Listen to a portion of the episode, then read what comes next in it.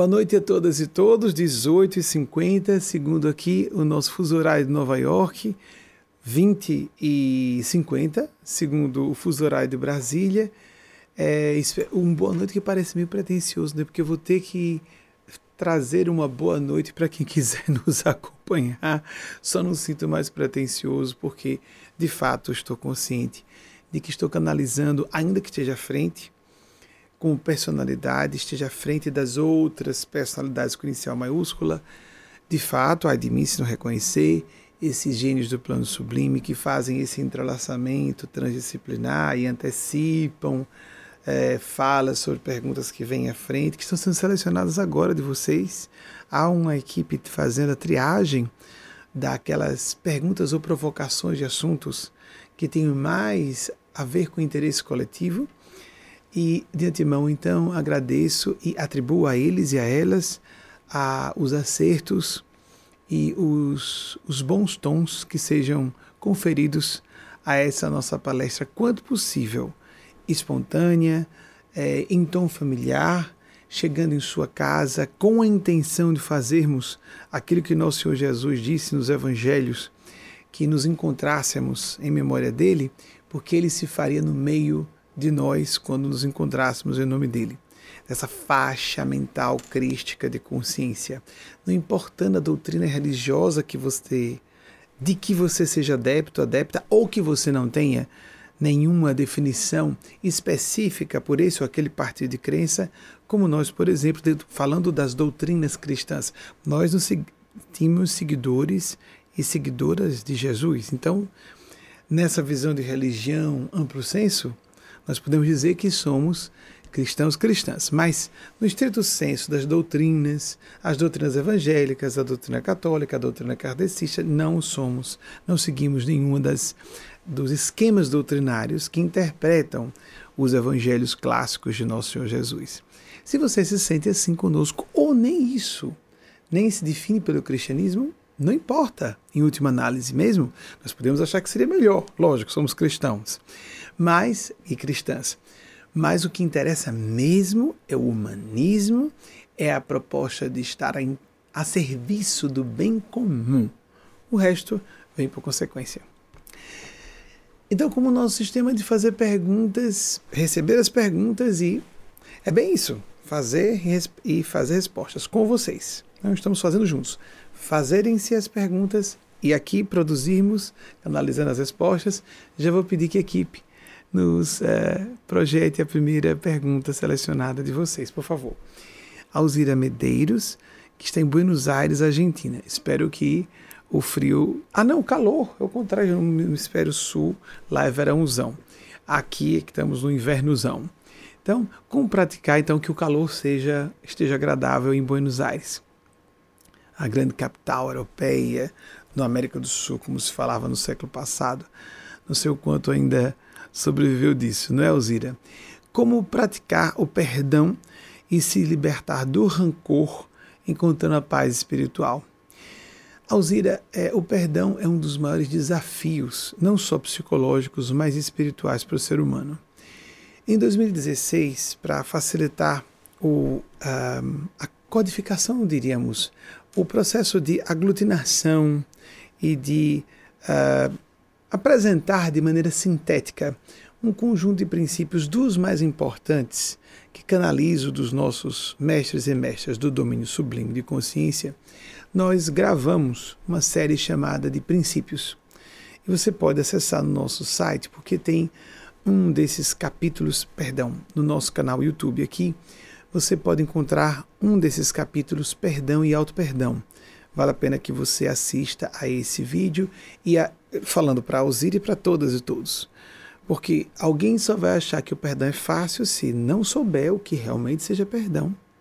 Se não passou por uma experiência profunda de ofensa, ou se não tem acesso aos seus sentimentos de que está sem perdoar e disfarçando para si mesmo ou si mesma, não que a pessoa esteja tentando dissimular externamente um bom mocismo, eh, de que eh, superei, não tenho nenhum ressentimento.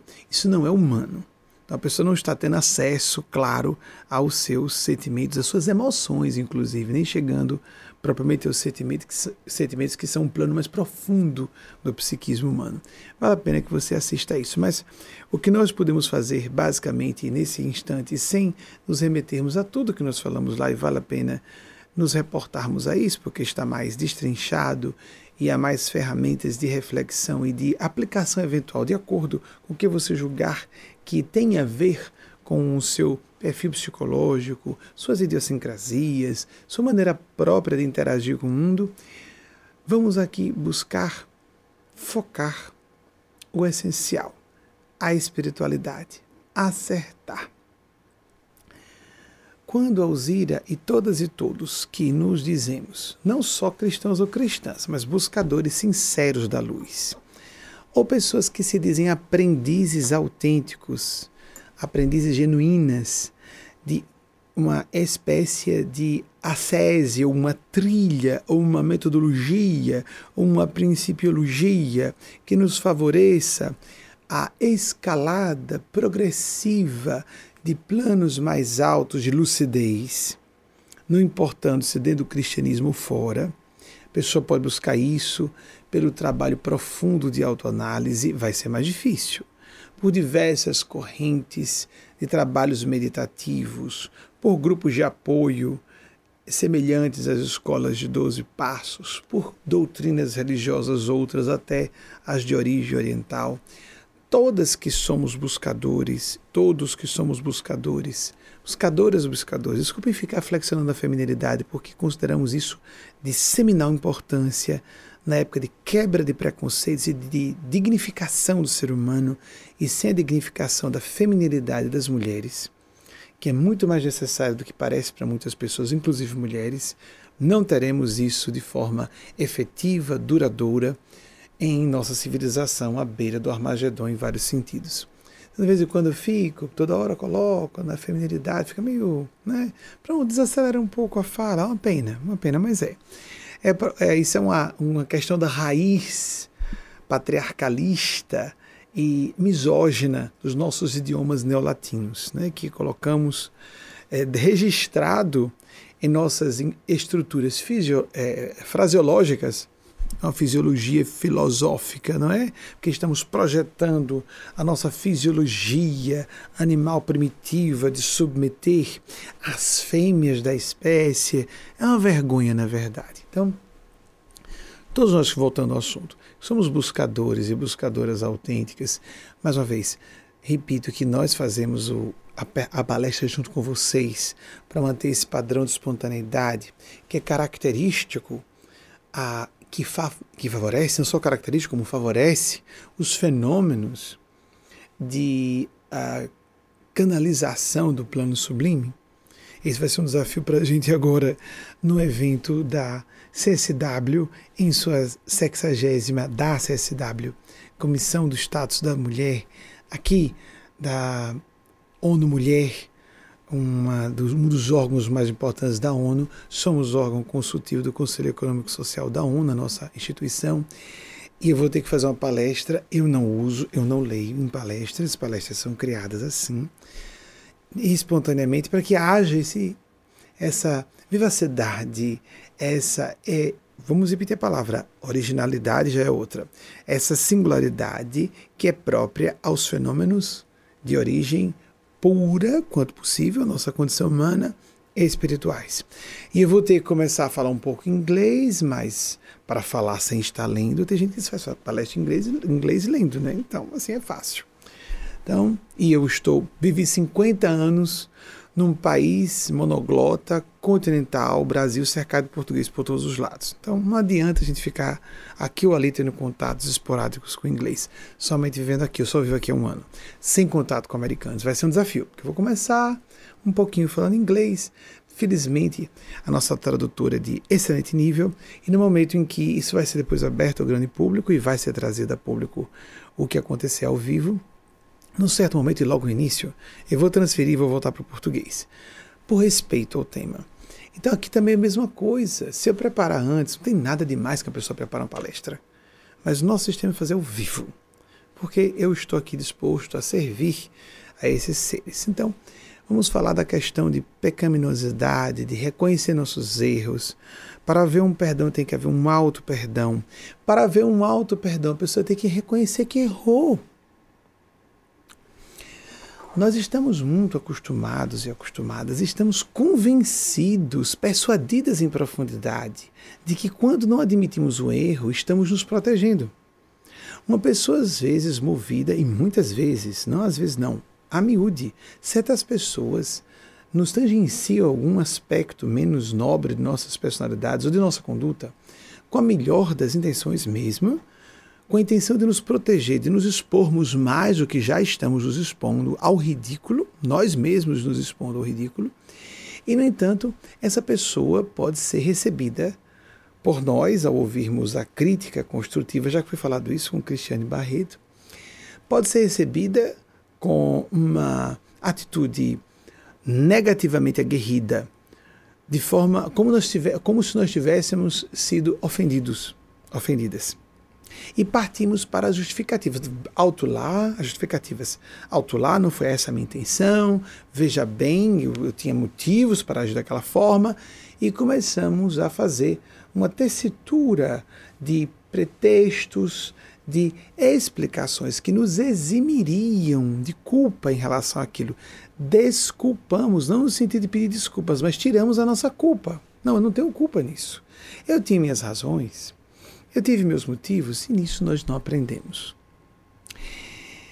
Em outros ambientes mais esclarecidos, espirituais ou psicológicos, por exemplo, em certos ambientes terapêuticos, terapêuticos em que a pessoa, no set de uma consulta psiquiátrica, psicanalítica, psicológica, naquele set próprio de abrir-se, mostrar suas falhas, uma pessoa se abre, vulnerabiliza-se e fragiliza-se diante de um conselheiro espiritual, de uma terapeuta, o que seja. Fazemos isso às vezes nos grupos, lembrando de novo, como das escolas de 12 passos, os alcoólicos anônimos, alcoólicas anônimas a pessoa se abre com um amigo, com um cônjuge. É muito comum de homens fazerem isso apenas, fazerem isso apenas com suas esposas. É mais comum acontecer de nós, homens, não importa a orientação sexual, temos mais limitação de nos abrir, de nos fragilizar por causa dessa cultura machista que nos arrebenta, nós homens. Não faz mal só às mulheres. Nos é, dificulta o processo de criarmos uma rede de apoio. Mulheres normalmente têm uma rede de apoio muito mais ampla. E muito mais ampla, quero dizer, não é que seja numerosa, não. Mas cinco pessoas muito íntimas e de muita confiança de alguém é muita coisa. Digamos, vejam vocês, amigas mulheres que nos ouvem, que se aconselham abertamente com uma mãe, uma filha, se tiver idade para ter uma filha adulta, uma irmã, uma amiga irmã da infância, às vezes umas cinco, umas sete, uma oito, umas oito mais pessoas, e às vezes o cara, quando tem um homem, né, um companheiro do gênero, porque eu me sinto bem identificado com o meu gênero também, nós homens às vezes temos a esposa, o esposo, se formos gays, e cadê? Que, com quem mais a gente se sente à vontade para se abrir? Muito bem. No momento que nós percebemos essa dificuldade, já estamos com uma outra trafa. Primeiro temos que reconhecer o problema. Depois temos que, temos que estar dispostos a falar com alguém que nos dê suporte ou pelo menos uma perspectiva externa. Então, adiante, para encontrar paz espiritual aos irmãos, temos que sofrer todas, sofrer no sentido de atravessar. É um sofrimento que não é sofrimento, é um alívio. Fazer a travessia, porque pode ser dolorosa. Então, não dá um alívio imediato. Por isso eu falei sofrer antes. Falamos. Uma travessia. Reconhecer o erro, não adianta se justificar. Depois de reconhecer o erro, falar com alguém que possa nos ajudar, ou um grupo de pessoas, e em seguida tomar providências de modificação, ser responsáveis por aquilo que percebemos em que nos notamos em erro. Vamos apresentar algumas metáforas e vamos ver o quanto os nossos professores e professoras da faixa mental de consciência do plano sublime, do que eu posso ou acessar, mas não só eu, mas o quanto eles descem para se comunicar por nosso intermédio. Vamos usar algumas metáforas mais simples. Alguém está com a casa muito suja. Então, vamos imaginar alguém que vá desabafar. Telefona àquela senhora que está com muitos afazeres, profissionais, senhora jovem, profissionais, familiares, ela é um pouco governanta da casa, ela faz o serviço doméstico. Aqui nos Estados Unidos, por exemplo, o serviço doméstico é muito caro. Então ela tem que fazer todo o serviço doméstico, ela tem que cuidar das crianças que estão em idade infantil, por isso ser uma senhora jovem. Ela tem que cuidar do marido, muitas vezes dependente dela em vários sentidos. E então ela liga para a mãe, uma amiga, vou reconhecer para você um pecado. A casa está imunda. Eu reconheço. Não vou ocultar de você. Estou sendo muito humilde. Pessoas às vezes se sentem assim, não é? Eu reconheço. Pequei. Pecadora sou, deixei a casa imunda. Aí imediatamente começa aquela metralhadora de explicações. Mas é porque eu estou ocupada, porque tenho, tenho muita criança, blá blá blá blá blá blá. A fossa entupiu, a fossa estourou. A casa está. Lembra daquela história de curtir fossa que Cris Barreto utilizou? Vamos trazer para cá. Curtir fossa bem indica o que nós fazemos o dia a dia em vários sentidos. Eu não tenho culpa para dar é, a mim, porque eu, eu, eu me desculpo. Eu estou sobrecarregado ou sobrecarregada. Não falo de discutir com o cônjuge para dividir tarefas, não delego tarefas para filhos, às vezes adolescentes, que poderiam cooperar. Não contrato uma funcionária pelo menos uma vez na semana, já que não tem jeito para dar, mas a higiene é indiscutível.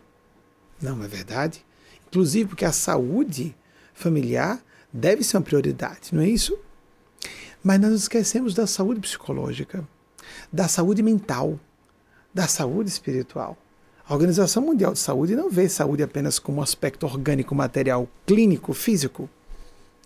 Existe o aspecto clínico psicológico, existe a saúde ecológica, existe uma saúde social.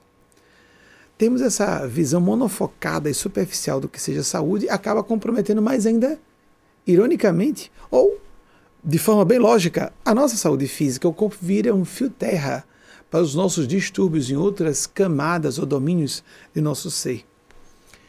Não adianta só falar. Ah, pois é, sou muito humilde. Eu, pecador, assumo, assumo. Está tudo sujo. Não tem nada de bonito em apenas assumir que está sujo. Seria um distúrbio cognitivo eu ver a casa suja e dizer que não está, não. É sua má vontade, vendo sujeira, não tem.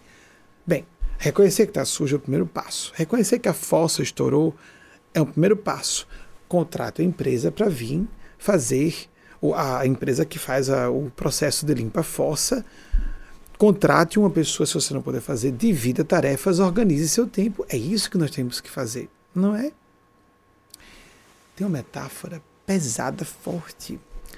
Vocês sabem que antes da microbiologia, que foi criada por Louis Pasteur, eu gostaria que vocês, por favor, fizessem. Eu acho que eu pedi algum tempo atrás, eu acho que eu citei só, não cheguei a pedir numa arte do Louis Pasteur Louis Pasteur, o criador da microbiologia, o grande gênio, como devemos a Louis Pasteur. Até hoje utilizamos expressões baseadas no nome dele, leite pasteurizado. Lembram disso? Muito bem. Pasteur viveu, se não me falha a memória, e graças a Deus é fácil acessar isso hoje, pesquisar, porque eu, eu disse que estou e estou influenciado por esses seres, mas minha mente está na frente e eu posso falhar com a memória. Desativo minha memória, mas até um certo ponto. 1822, a 1895, para a gente se situar na época. Louis Pasteur teve que enfrentar toda a comunidade científica da época e sofrendo situações delicadas. Antes dele, mais da mesma geração, um pouco antes, porque na Guerra da Crimeia, a, o outro gênio do plano sublime, por favor, façam artes de, deles dois, tá certo? De Louis Pasteur e de Florence Nightingale. 1820 e 1910. Acho que alguns meses eu citei Florence Nightingale. Pasteur foi en passant quando eu citei o, a tese da biogênese, que foi publicada, se não me engano, em 1864, mas não entrei em detalhes. Eu acho que tem, tem algumas semanas isso, ou um mês e meio. Mas Florence Nightingale mais alguns meses. Florence Nightingale na Guerra da Crimeia fazia questão, mas ela foi a criadora da enfermagem como ciência. Graças à Rainha Vitória, estabeleceu academia de enfermagem dentro da Inglaterra.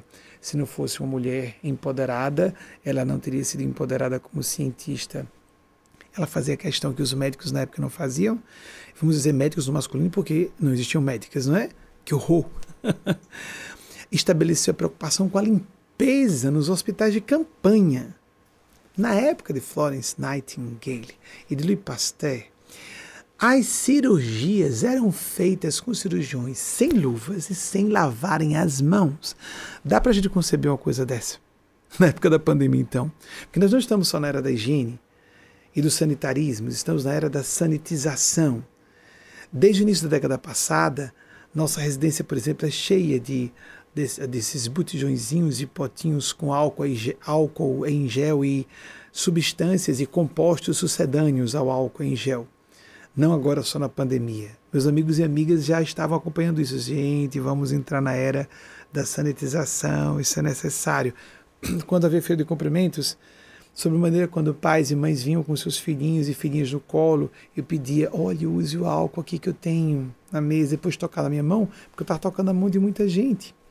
Então, os germes são trocados, mas bem antes da pandemia, desde o início da década passada, é necessário nos antenarmos e nos anteciparmos aos eventos, se chama proatividade.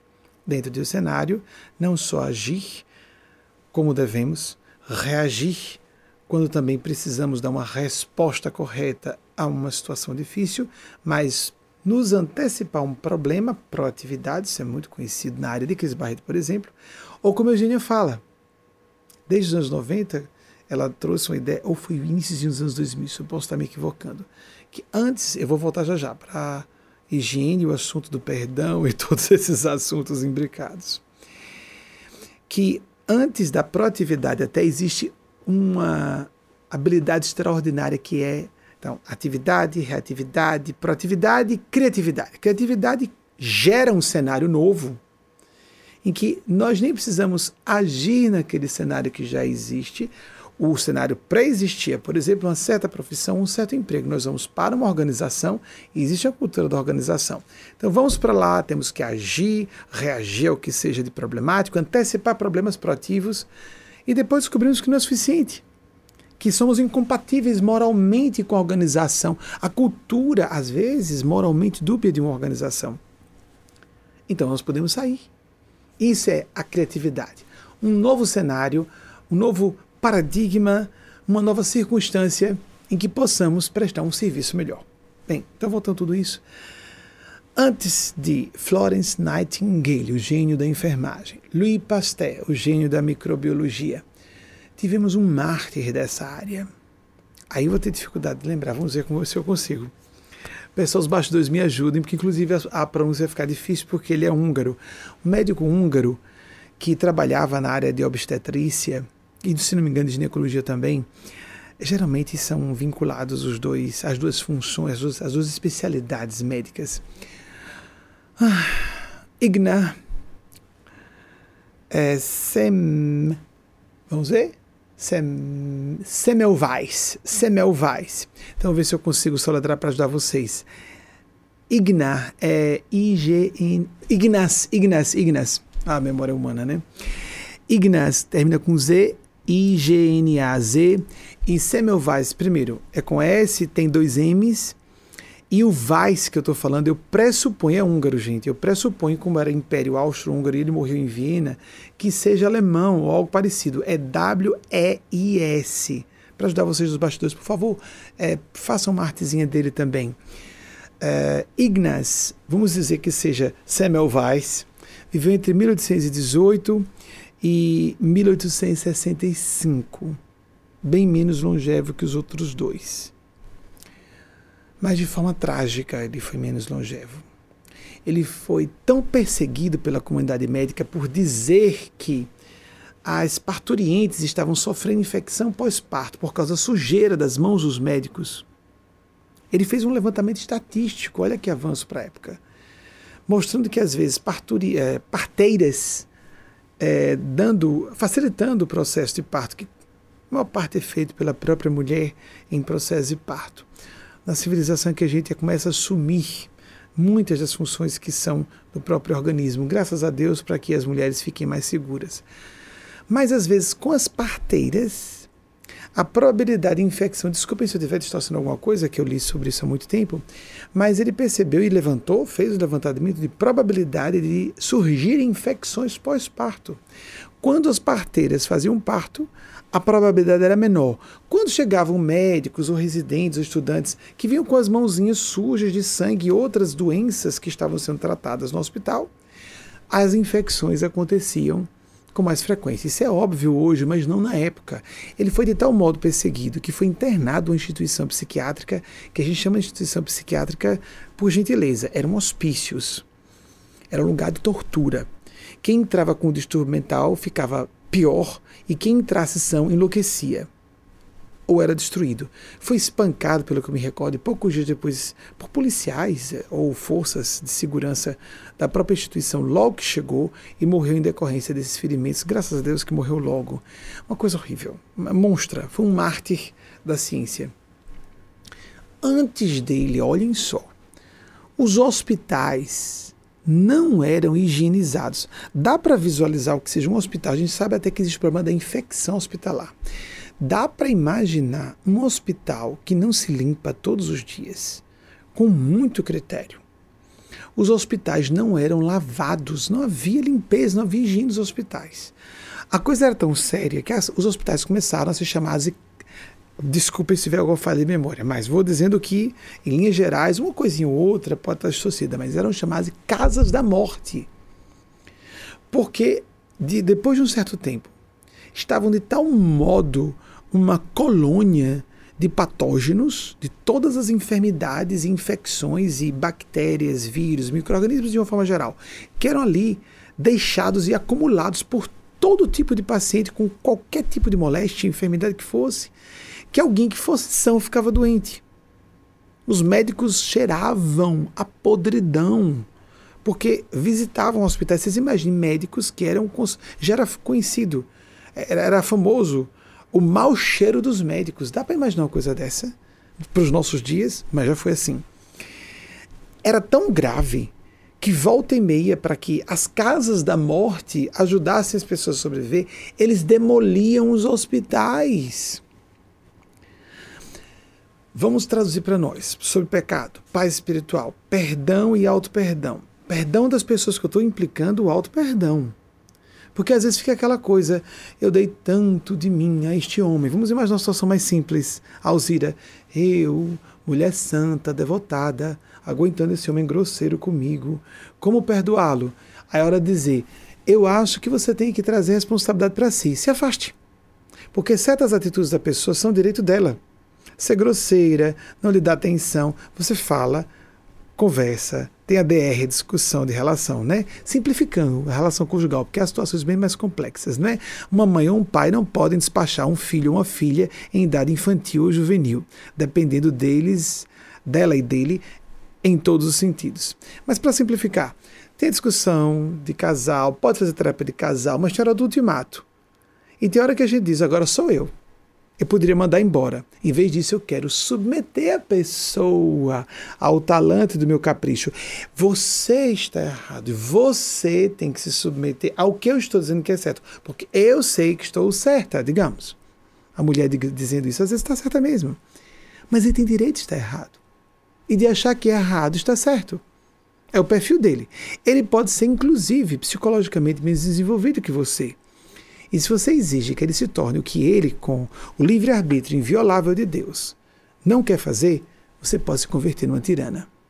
Aquilo que Jesus diz, ou você pode se converter num tirano. Aquilo que Jesus disse, que o livre-arbítrio é inviolável e use. Jesus não falou dessa forma, mas se diz: Conhecereis a verdade, a verdade vos fará livres.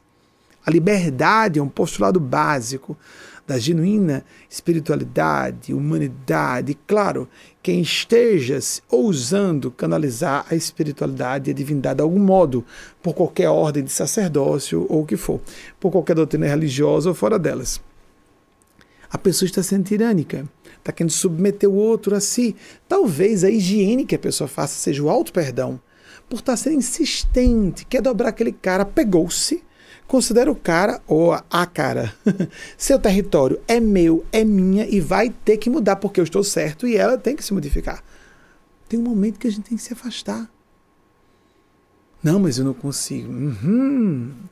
Então, nós temos aí um despotismo, o autoritarismo, a soberba, a hipocrisia, o que Jesus falou. Sepulcros caiados, ou sepulcros, brancos ou brancas por fora, cheios de podridão e rapina por dentro. No fundo, lá dentro, um desejo de controle, a satisfação de se sentir superior e humilhar a outra, dizendo que está errada. Nos conhecemos em profundidade para ver isso quanto por no processo de ó oh, pobre de mim, eu sempre tão bem intencionado, eu sempre fazendo de um tudo e essa pessoa não não reconhece, não me retribui. Primeiro temos que ver se o que nós fazemos é humano esperar retribuição. Mas tem um momento em que a, temos que chegar ao ponto de verificar o eixo de nossa intenção e dizer: eu faço bem ainda que não receba a recompensa. Porque se uma pessoa entrar no trabalho humanitário, espiritual e vocacional, esperando retribuição, se não for uma vocação sincera, essa pessoa vai se afastar. Ou vai se decepcionar e vai agir mal lá dentro. Porque necessariamente injustiça, ingratidão, processos de injustiça e ingratidão acontecem. Isso é próprio da condição humana. Ou a pessoa é automotivada, outra fala que tive para Cris Barreto, ou a pessoa se traciona por si mesma ou nós nos decepcionaremos em nosso processo de idealismo. me recordava que na casa de 20 anos, quando eu comecei mais efetivamente esse trabalho, embora na imprensa formal comecei aos 19 anos, para a adolescência mesmo, era de 20 anos. Muita gente diz: você é um sonhador, quando você ficar mais velho vai mudar. Não, não, não.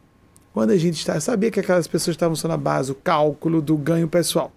Pessoas que vivem a base do ganho pessoal saem do seu caminho de ideal facilmente. É diferente de afastar-se de um casamento errado, de uma profissão que nós percebemos com que nós estamos afinados, de uma religião que não condiz mais com o nosso modo de ser. Nós passamos a ser desrespeitosos ali dentro, a gente se desliga. Aquele grupo tem direito de pensar de outra forma que nós. Já fui católico, já fui kardecista. Desde 2008 somos desligados, desligados dessas doutrinas. E há pessoas de bem lá dentro? É lógico que há esses extremismos, né? Ou você está dentro da minha doutrina ou você está perdido. Isso é de um, é de um sectarismo primário, tribal, vergonhoso. A pessoa devia ter vergonha de dizer isso. E isso, inclusive, fomenta guerras e problemas gravíssimos no seio social e entre povos. Voltando. Você já tem as artes sobre as pessoas pedi? Pronto. Louis Pasteur, 1922, 1895. Muito obrigado. Próximo se já tiver. Florence Nightingale, grande gênio do plano sublime, 1920, 1910, vivendo 90 anos naquela época, época vitoriana, impressionante. Próximo tem Ignas, aí eu não sei, Semmelweis, Semmelweis, eu acho que seria Semmelweis, algo por aí. Na, nasceu na Hungria, 1818, 1865, tragicamente, aos 47 anos, a forma que falei, acho que foi, só foram só esses que eu pedi, não é muito bem. E agora voltando, como fazer para que a casa suja nos, e a fossa que estoura não vire um hospital que precisa ser demolido em nossa própria alma? Isso pode ser uma metáfora de nossas almas, de nossa casa mental. Como nós não precisarmos de demolição de nossa casa mental? A crise existencial é isso. A morte física pode ser isso, o surto, a destruição da sanidade mental pode ser isso. A pessoa se recusa a aceitar que é suja, que está doente, que precisa de socorro. Ponto. Ela prefere enlouquecer. Ela se abraça à própria soberba. Mas eu sempre tive boas intenções. Preste atenção. Você está querendo dizer que você só tem boas intenções? Você só do bem? Isso é psicologicamente errado. Isso é de uma estupidez sem tamanho e raia a mentira. A hipocrisia que falamos. E a mentira no sentido não é de a pessoa estar mentindo para fora. A pior de todas é mentir para dentro a mendacidade, não é? Capacidade da pessoa se iludir. Isso é péssimo. É como um distúrbio cognitivo. Vamos tentar trazer outra metáfora que nos ajude nesses aspectos sombrios, que à medida que a gente vai fazer um trabalho de autoconhecimento necessário em qualquer caminho é, genuíno de espiritualidade, de é, amadurecimento psicológico, nós temos que nos conhecer Vamos perceber subpersonalidades, aspectos de nós mesmos e nós próprias que não são muito felizes. Reconhecer o primeiro passo, como perceber a sujeira da casa, a fossa que quebrou, o hospital tem que ser desinfectado. Lógico. Mas precisamos ir um pouco adiante. Então vamos imaginar que em nossa casa mental existam animais mas não animais de estimação propriamente. Vamos imaginar um felino de porte grande, um leopardo, um guepardo, um, um tigre siberiano, um leão ou uma leoa. E aí então essa, esse animal está solta e há pessoas em casa. Nossos filhos, filhas, netos, netas, esposos, esposas, nós mesmos, nós próprias. E alguém diz: olhe, eu não sei se você notou, tem um leão à solta dentro de sua casa. O que é isso? Quem é você para dizer isso de mim? A pessoa nem enxerga que tem um leão à solta, devorando de vez em quando uma criança. Nós não vemos isso? Não sei o que foi, perdi minha motivação para viver. Estou angustiado de novo. Ou tem um processo perturbador. No meu KDC se chama de obsessão, nos meus evangélicos se chama de endemoniado ou endemoniada, nos meus psiquiátricos, um episódio, um surto. Mas a pessoa não reconhece o próprio leão, é mais fácil só cedar. Na psiquiatria se cede ao leão. Esse é o primeiro passo. Um bom psiquiatra, uma boa psiquiatra sabe que é o primeiro passo. Um bom orientador espiritual também vai dizer a mesma coisa. Vamos sedar o bicho primeiro. É, mas é um gatinho, você não conhece, eu conheço desde o berço. Eu sei da minha intenção, desse meu leão oculto, essa minha leoa. No fundo, eu olho nos olhos desse leão e eu vejo que é um gatinho. Não adianta eu me enganar sobre um traço de minha personalidade. Sou eu que vou ser devorado pela fera famélica dentro da minha própria casa mental.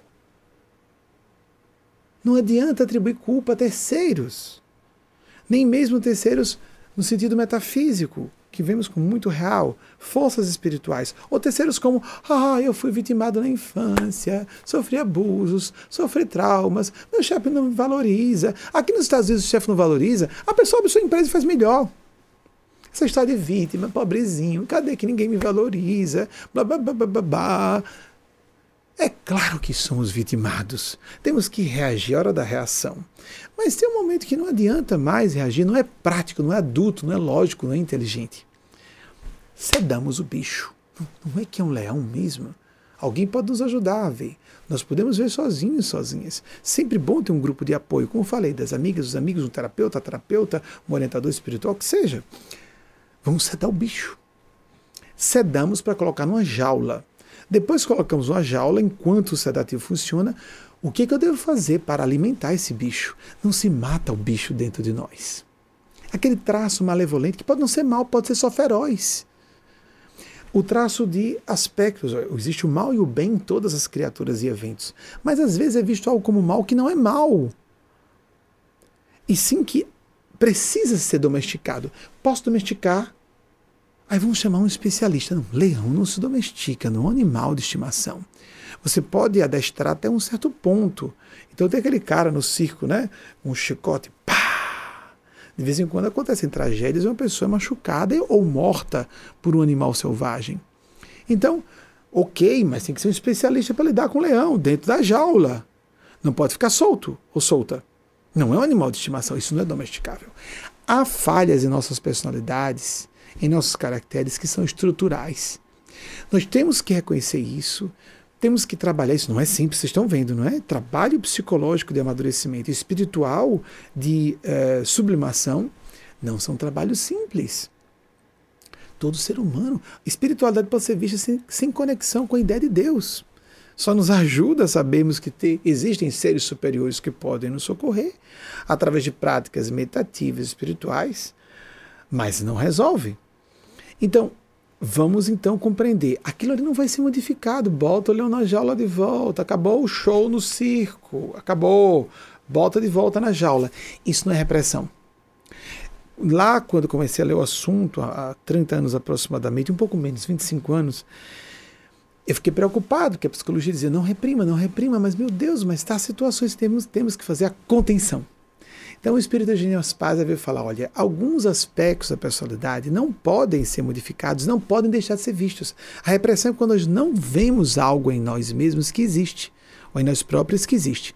Então, é um leão, é uma leoa, tem que jogar carne, ele, é, ele é carnívoro, ela é carnívora, eu tenho que alimentar de carne, ponto. Mas na jaula. Na casa existem crianças. Na civilização, certos comportamentos são criminosos. Botamos na jaula. Não podemos transformar. Não é um, não, não é um gatinho que você possa domesticar. Um gato selvagem que você domestica. Mas é tão bonitinho. Não é um leão, é uma onça. A nossa onça brasileira? Tem uma cena no, na série All Planet que uma onça com um jacaré no Pantanal brigam ali entre a vida e a morte. É impressionante. E a onça vence o jacaré. Um tentando afogar o outro, rodopiando nas, na beira do, do, do, se não me engano, do rio Paraná, Paranaguá. Não me recordo certo. Bem, é fácil encontrar. Não, não é um gato, é uma onça, né? Não, você tá. Que maldade sua dizendo que é uma onça, né? Não, não é um guepardo, não, é um gatinho. Não adianta eu dizer que é um gatinho. Não adianta eu me convencer, mas meu coração me diz. É seu coração mesmo. Nós não seremos bons educadores, boas educadoras, bons pais, boas mães. Se não fizermos com nós mesmos, nós próprias, porque vamos fazer o mesmo com os nossos filhos e filhas. É um bicho que está ali à solta na pessoa e nós não reprimimos. Reprimimos a questão da contenção, contenha-se, governe-se, sublime quanto puser, puser, puder, e o que ponha é necessário que se estabeleça. Se você não puder evitar, se você se expuser, é isso que eu queria, que eu queria dizer com eles.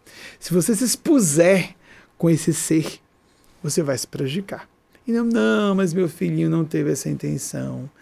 Ele não é carnívoro, não queria morder a jugular do colega, queria, queria. Se pudesse destruir a carreira do colega, colega destruiria.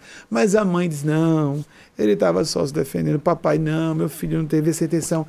Com essa minha visão de estou defendendo meu filho a qualquer custo, eu estou prejudicando meu filho mais do que ninguém, porque ninguém pode prejudicar mais o filho ou a filha do que aquela voz que nos defende, defende nosso ego, e é papai e mamãe.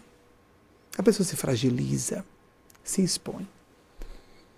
Então vamos fazer o possível para, nesse processo, descobrir nossas falhas, dar um salto à frente.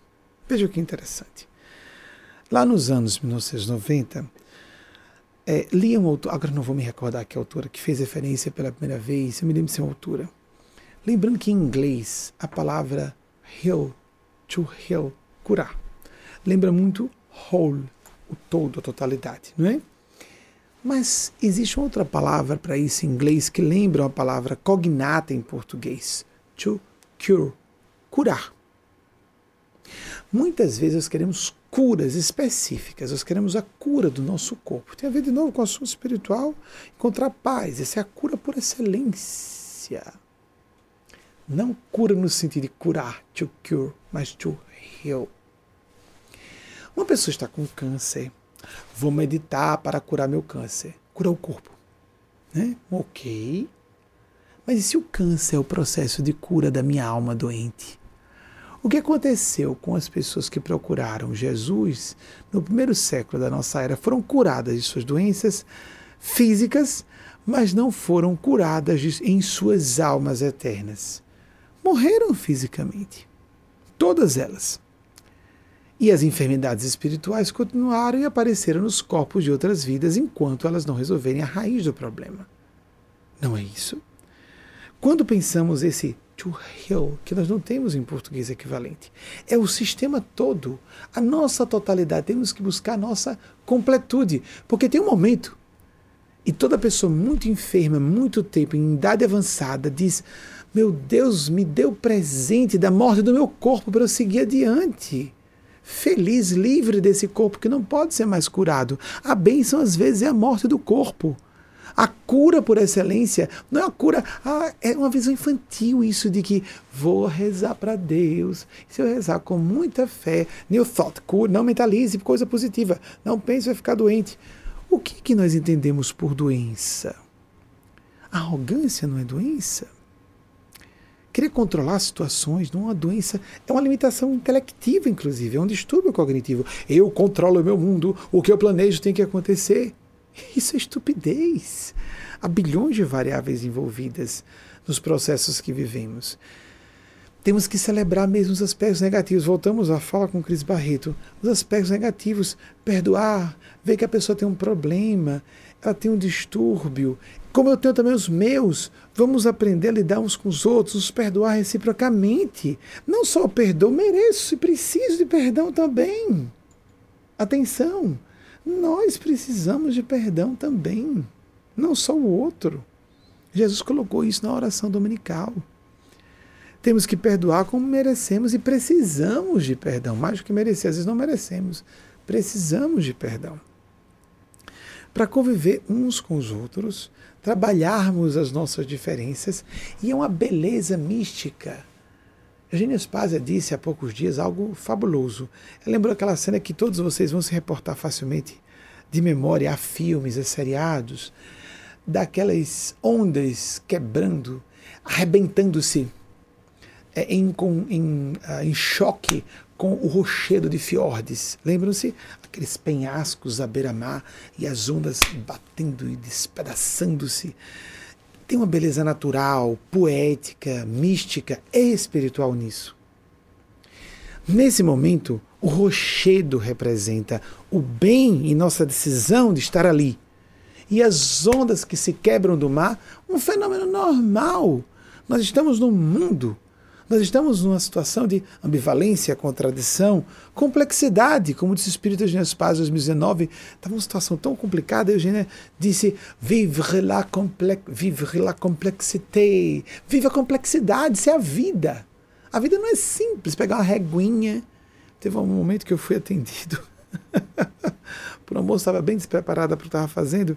Ela pegou uma reguinha, como se fosse um estudo, um estudo escolar o computador, ela não conseguia nem usar o computador. Ela botou uma reguinha para poder né, não se atrapalhar. Aí, meu Deus do céu. E ela pediu muitas desculpas, começou a ficar nervosa. Não fique em paz. Take your time, como você diz aqui. Então, leve o tempo que você precisar. Não se preocupe. Estava muito despreparada, muito despreparada para atender. Então, muito bem. Acontece isso, não é? O que é o despreparado? Toda pessoa pode estar muito preparada, mas de acordo com o contexto da função que ela executa. Ela podia estar preparada para uma função que exigisse menos de intelecto, de treino, de cultura específica para aquela área de expertise, de especialidade que ela estava ali desempenhando. Foi uma falha da instituição, primeiro, sem entrar em detalhes, para não trazer a público do, do que falo, a instituição que colocou a funcionária ali que não estava preparada não a preparou adequadamente? Se era um estagiário, uma trainee, tinha que estar alguém próximo para dar cobertura a fim de que não houvesse uma falha de atendimento ao cliente, por exemplo. E era uma situação bem complexa, não era bem cliente, não. Era uma situação bem mais complexa que isso. E aconteceu aqui na capital de Connecticut, em Hartford. Então, é, nossa, a pessoa está bem despreparada, bem despreparada. Mas vamos ter paciência, vamos ter paciência. A culpa não é dela, é de quem apoia essa função sem ela estar em condições de prestar esse serviço. Não é interessante isso? A gente pode se aborrecer com a pessoa que nos, nos está atendendo diretamente. É muito mais fácil descarregar raiva ou frustração na pessoa que está nos atendendo. Ela não tem culpa de estar ali, primeiramente. Ela pode ter uma tal lucidez que diga: não assuma essa função que você está me dando, porque eu percebo que eu sou despreparada. Mas há pessoas que dizem: ah, é um desafio, ah, que bom que você confia em mim, vou tentar, vou dar o meu melhor. Isso é humano, isso é normal. Mas nós temos que ter bom senso e um pouco além dessa perspectiva. Quando eu estou falando isso, é, sei que a Alzira está me compreendendo e todas e todos vocês. Conto com a maturidade psicológica de todas e todos, porque estamos aqui não para passar a mão na cabeça das pessoas, mas para nos ajudar a gerenciar nossas vidas. E realmente, por exemplo, em vez de pensar em defeitos, pontos fracos, vamos chamar de pontos fracos. No, em 2019, a Eugênia trouxe uma imagem muito bonita, também em 2019, o mesmo ano em que ela falou do Vivre la complexité no início do ano, no primeiro semestre, esse Vivre la complexité, ela disse no, no segundo semestre. No primeiro semestre, ela fez uma canalização que parecia uma peça literária. E ela falou de uma cidadela sitiada. E cidadela tem dois sentidos: aquelas cidades antigas, medievais e castelos, fortalezas. Desculpem. Uma fortaleza tem seus flancos. A muralha de um castelo tem seus pontos fracos. Todos nós temos flancos abertos. Todos nós temos pontos cegos também. Conhecer onde estão, por exemplo, se percebemos que numa muralha houve um desabamento ou um início de uh, uma um início, uma iminência de desabamento, uma abertura de saída daquele castelo. Aquele flanco aberto tem que ser vigiado. Um flanco frágil tem que estar mais vigiado. Se eu digo, eu não, eu sou uma pessoa totalmente do bem, não sofro tentações, não caio em tentações. Tá louca, tá louco. Ou é presunçoso e presunçosa, ou bastante provavelmente é uma pessoa que está mentindo para fora e pode estar mentindo para dentro. Ela pode estar convencida de que ela não cai em certo, não, não cai em tentações. Você pode não cair na tentação boba de sexo, mas pode cair numa muito pior, ser pérfida e querer controlar seus filhos ao alvedrio do, dos seus caprichos pessoais. Aí não é uma mãe, é uma bruxa. E ela passa como santa, sorrindo amável, doce nunca a voz. Você já viu essas pessoas? Todos nós conhecemos. Todas nós conhecemos. E eles querem que eu conte um episódio que eu já contei no passado. No ano de 1989, eu estava conversando com a senhora que eu tinha muita simpatia. Eu preferia, em atividades assistenciais, caritativas, eu tinha inclinação para visitar asilos. Não para conversar eu achava bonito quem ia para orfanatos, mas eu achava que crianças naturalmente inspiram afeto, até por uma questão instintiva. É, são a nova geração da espécie. É lindo cuidar de crianças. Aí as pessoas dizem, mas eu vou investir numa criança porque tem um futuro à frente. Bem, mas eu, eu acredito na imortalidade da alma, estou muito convencido disso. E eu posso investir numa pessoa na terceira idade para não se revoltar, ir para um bom lugar depois da morte e nascer melhor. Eu tenho inclinação para visitar velhinhos e velhinhas, principalmente as velhinhas.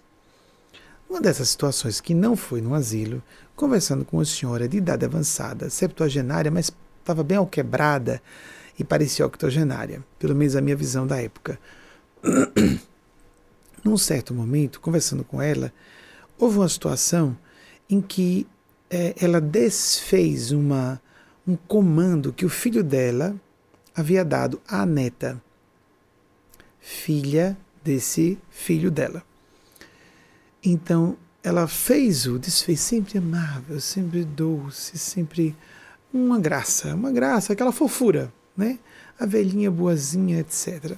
Eu tenho inclinação de ver pessoas de idade avançada assim. Tinha desde jovem. Gostava de conviver com pessoas mais velhas. E aí então, ela me veio com essa confidência. Quando terminou a cena, eu, mas é, não foi correto o que a senhora fez. E ela disse: Benjamin, sabe o que eu vou dizer a você? Aquela coisa, confidência, à vontade, não é? Percebeu que poderia confiar em mim, não sei se deveria confiar tanto naquele momento. É o seguinte: eu estou perto de morrer.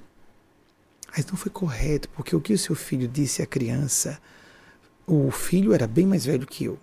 Era um homem na casa, 40 anos. E a menininha, eu estava no final da adolescência, 89 foi o ano que eu fiz 19 anos.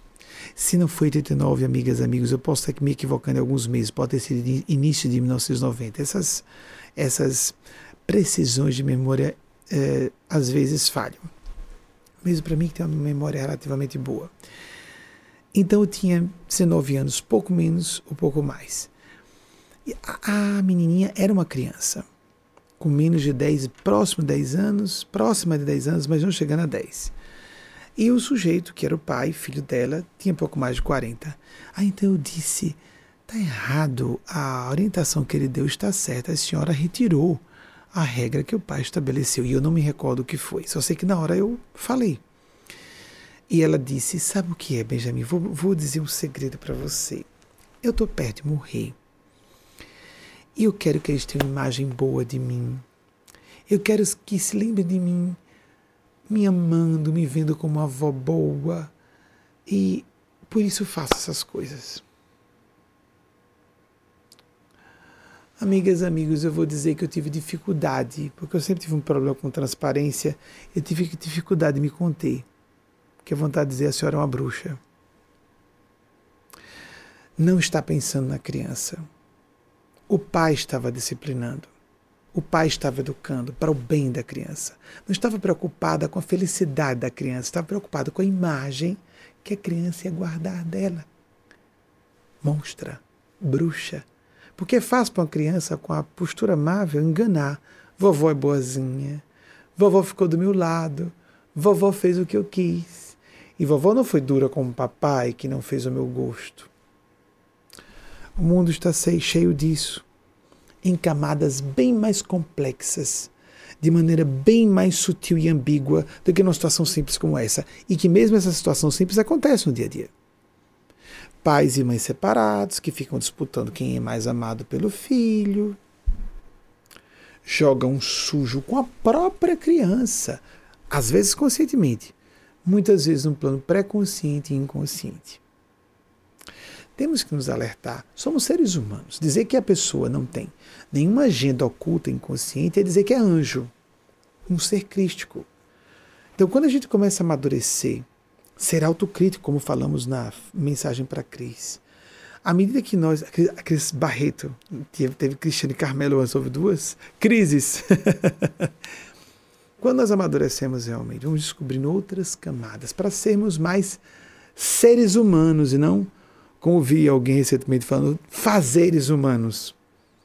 Somos muito focados em produção, ação para fora e transformação, que vai nos tornar melhores, ofertar recursos melhores para o mundo externo. Como fica isso aí? Então, dito todas essas graciosidades, que é tão confortável ouvir, né? Uma delícia, uma delícia. Mas é útil. Desculpe, o próprio tema atrapalha, né? E o, às vezes o pigarrear não é só questão de uma de uma de um ambiente mais seco ou de alguma questão é, alergênica rápida. É psicológico também. Algumas coisas que a gente quer dizer não dá para dizer. É é. Fica fica encalacrado atravessado na garganta. É, temos que filtrar. Isso é civilidade. Nós vamos até um ponto a transparência a devoção diz não o propósito a finalidade qual é? Só, só vamos até aqui esse assunto é delicado mesmo. Estamos numa sala de aula, que a sala de aula é um templo. Então eu não posso ser bonzinho com as pessoas, nem as pessoas podem estar com a intenção de serem boazinhas. Querer ser bonzinho é ser falsinho. Ter intenção de ser bonzinho é o cálculo do ganho pessoal. O que Jesus disse, né? Chamar os amigos para a sua festa para que eles possam retribuir. E não chamar aqueles que não podem retribuir. Não que nós não possamos ser amigos dos amigos, devemos.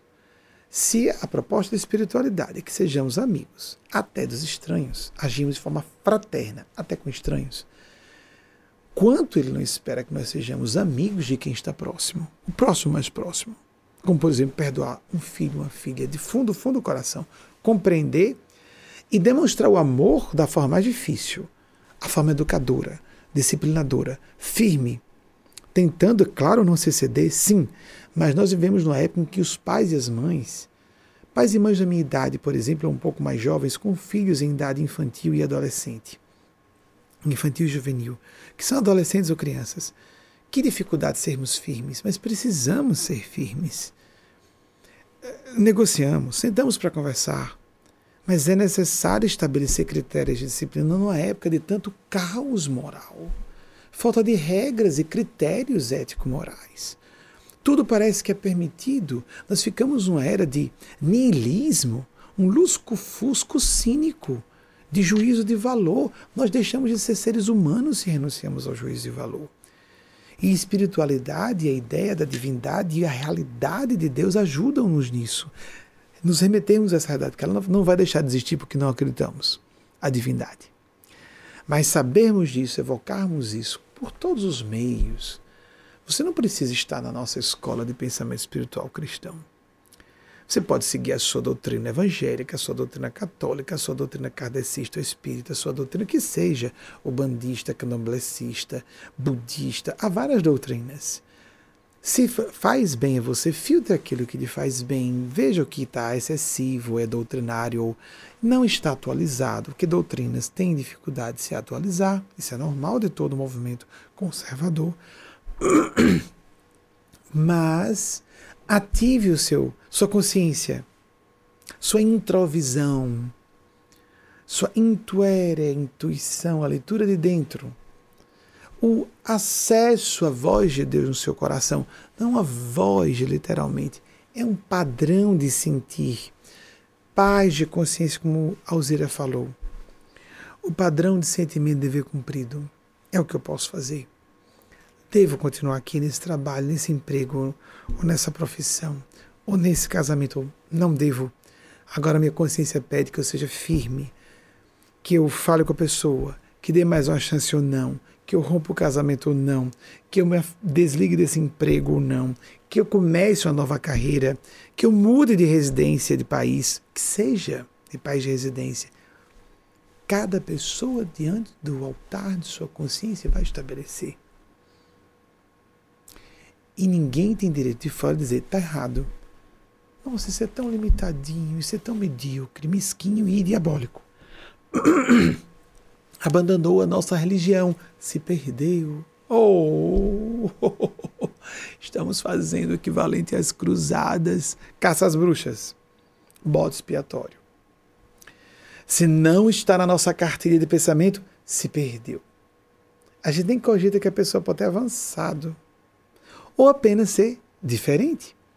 E uma pessoa respeitosa. Sair do ambiente porque não quer ficar de tapa o tempo inteiro com as pessoas a pulso querer impor sua, seu ponto de vista no ambiente. Tem um ponto em que nós podemos e devemos fazer isso. E depois de um certo ponto, a nossa consciência sinaliza: epa, epa, epa, cai fora.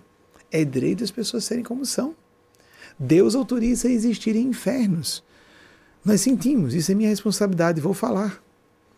Depois, agora é meu dever silenciar e me afastar. São adultos, adultas, eu também Pronto, isso não me cabe mais aqui interferir. Só o indivíduo, no fundo do seu coração, verificando a voz da paz, que não significa ausência de conflitos. Pode ser muito difícil silenciarmos muitas vezes, como falar. Pode ser muito, e é. Quando se trata de um desafio evolutivo, é difícil. Mas nós sabemos.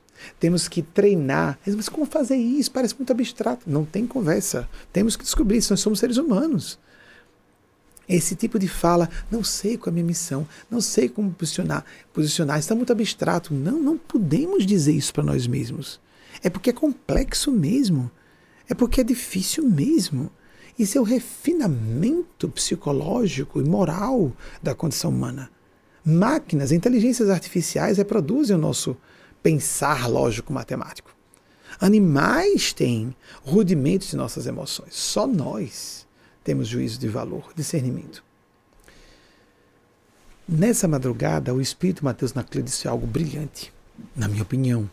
Ele disse: por mais inteligente, ele falou com potenciais intelectivos que tem uma pessoa, de percepção. Por mais inteligente seja uma pessoa, pode ser genial, intelectualmente falando.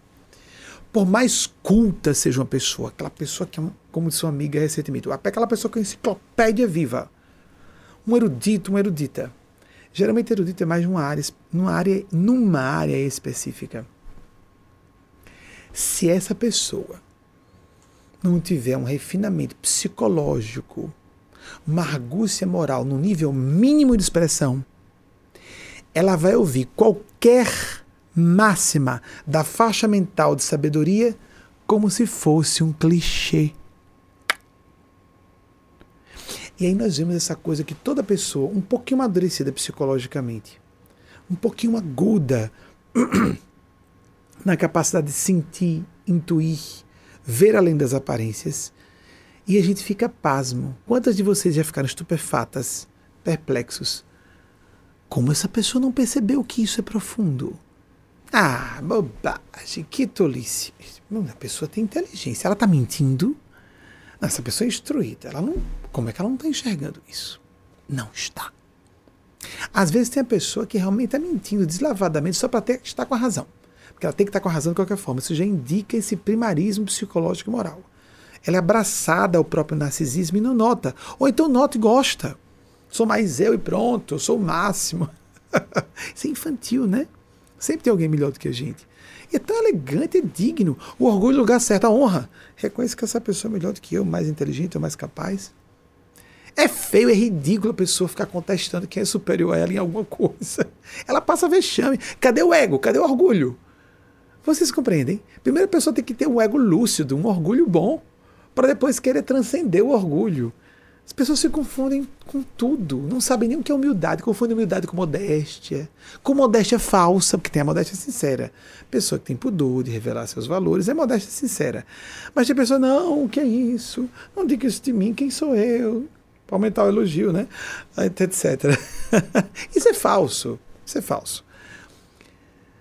Emmanuel dizia, por Chico Xavier, brilhante Chico Xavier aqui, e não foi só líder do meio espírita, mas líder de toda a espiritualidade brasileira, mas também, lógico, do meio espírita. Chico Xavier disse por Emmanuel que humildade era esquecimento de si mesmo. Eugênio Paz, nos anos 90, disse algo que eu achei bem interessante e prático sobre o assunto: lucidez. E como eles apresentaram com Eugênia Spazia na época, eu achei fabuloso, muito à frente do que eu podia. Hoje, quando eu me lembro, meu Deus, eu sei que foi ali 92 ou 93, porque eu não tinha lançado programa de TV. Então eu tinha 22 anos ou menos. E ela disse: a humildade é lucidez. É a capacidade de não fazer inversão que as pessoas sem lucidez fazem. Que inversão é essa? Nesses termos a tendência humana é hipertrofiar as próprias qualidades. A visão, não hipertrofia quadrada, não, a visão vê com uma lente de aumento suas qualidades e hipotrofiar uma lente invertida de diminuição dos próprios defeitos. Não é que os defeitos diminuam, a pessoa vê diminuídos. Em relação aos outros, outras pessoas, o contrário hipotrofiando, uma lente de inversão das qualidades das pessoas e hipertrofiando, aumentando a percepção dos defeitos alheios. A pessoa lúcida é aquela que usa o mínimo possível essa lente, ou simplesmente lança a lente no chão, quebra essa lente de aumento. Lembra daquelas lentes que numa face aumenta, na outra face diminui?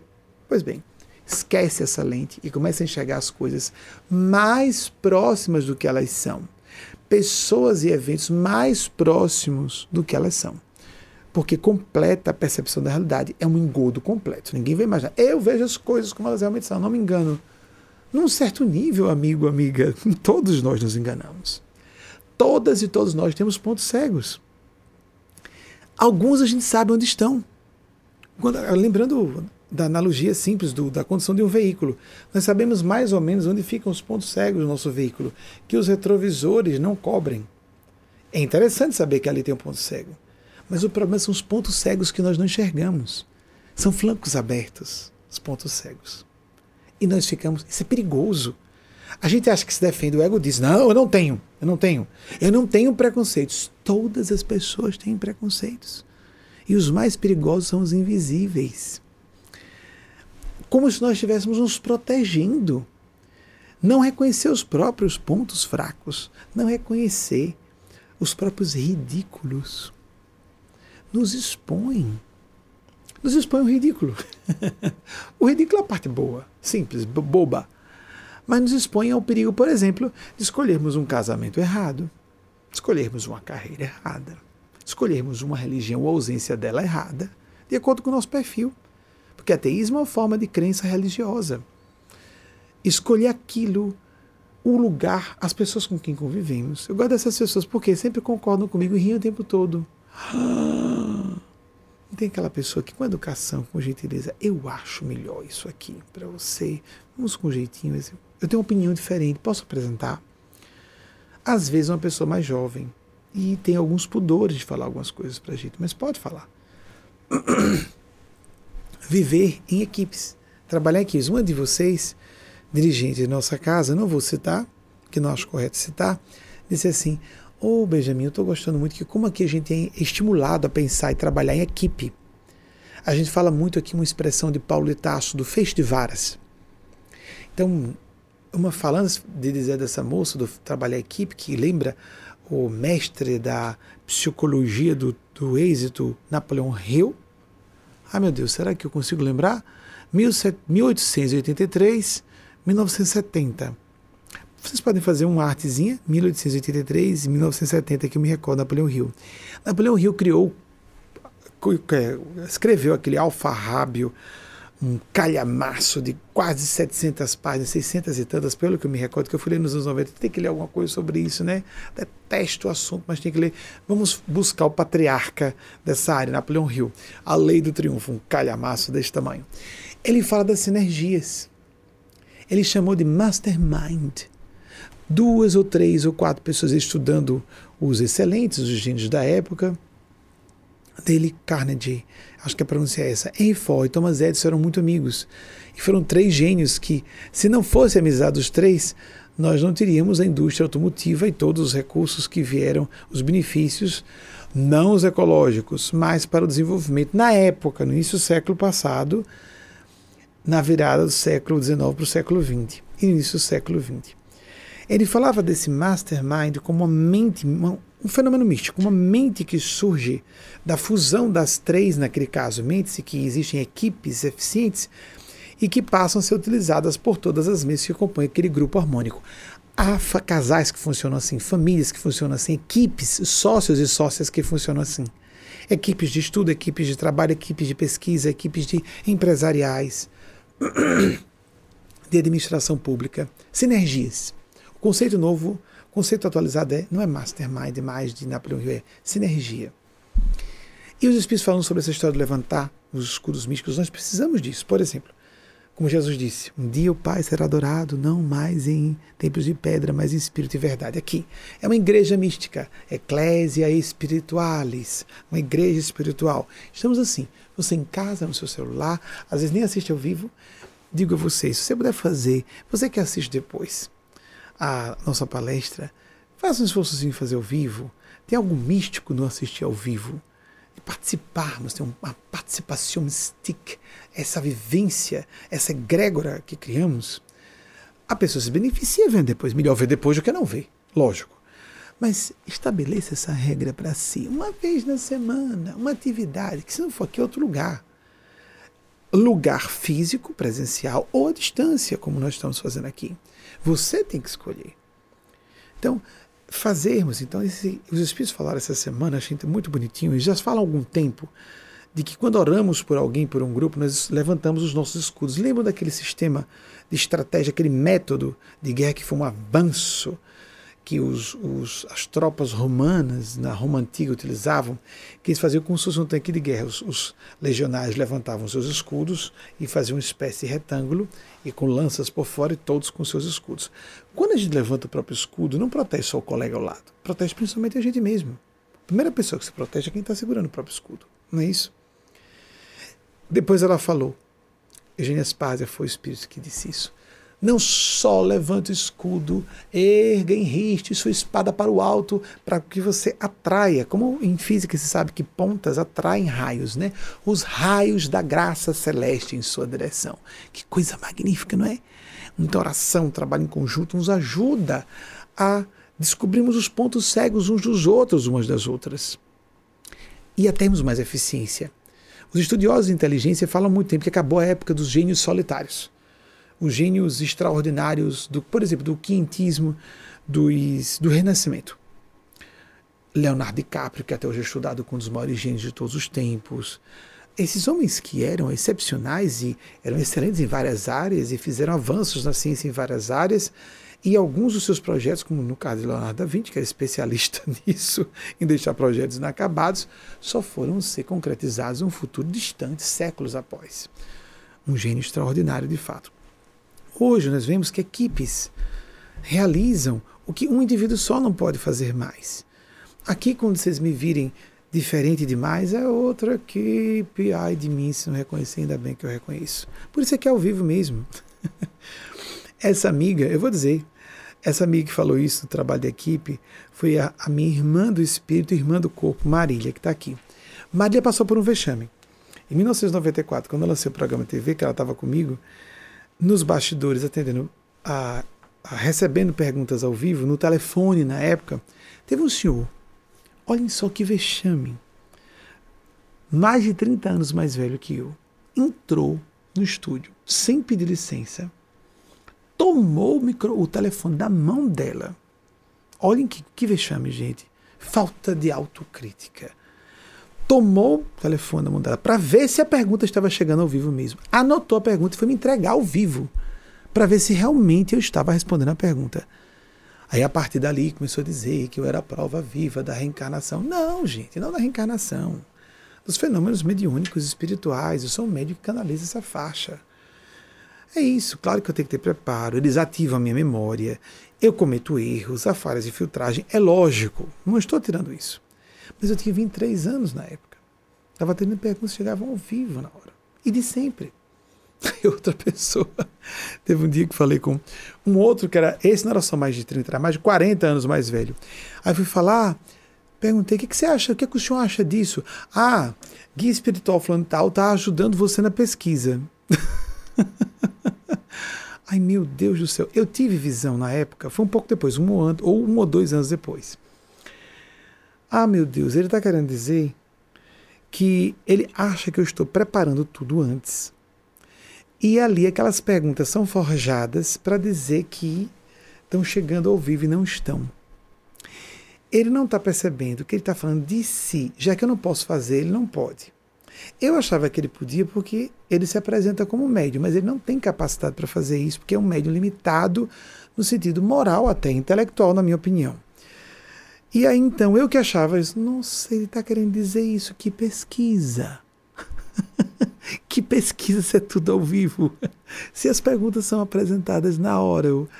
Epa, epa, epa, e já fui me afastando, desconfiado. Vejam, um homem experiente que tinha mais de 40 acima de mim na época. E eu tive uma experiência linda. Vou contar duas experiências pessoais, uma antiga e uma dessa semana, de, um, de dois dias passados. Uma com Wagner. Deixa eu vir para cá. Wagner, meu esposo, que está aqui nos bastidores, beleza, né? Dizer orientador espiritual não pode declarar LGBT. É mesmo? Os jovens acham que a pessoa que é LGBT nos declara é desonesta. Concordo a nossa, a nossa opinião é bem clara sobre isso. As pessoas que não saem do armário, em vez de celibatária, podem ser pervertidas, podem ter distúrbios. E viver de masturbação não é ser uma pessoa sublime e santa, nem viver de desequilíbrios e promiscuidade sexual escondida da multidão, não é? E se a pessoa for assexuada, ela não é superior por ser assexuada. Isso não tem nada a ver com espiritualidade nem maturidade psicológica. Uma pessoa que hoje tem a mente de se dizer publicamente de orientação sexual é só aquela, não está sendo respeitosa com a plateia que a ouve. Porque isso não é bobagem. Não é bobagem. Isso não é assunto íntimo, não é. Eu discordo. Não estou falando de minha vida sexual. Não estou falando do que faço na cama. Nem ninguém, ao dizer que é hétero, diz o que está falando na cama. Porque se você não fala que é gay, está pressupondo que é hétero. E um monte de gente pode ficar confusa se impressionar, guardar, não é? Não estou dizendo que sou homossexual como que estou casado.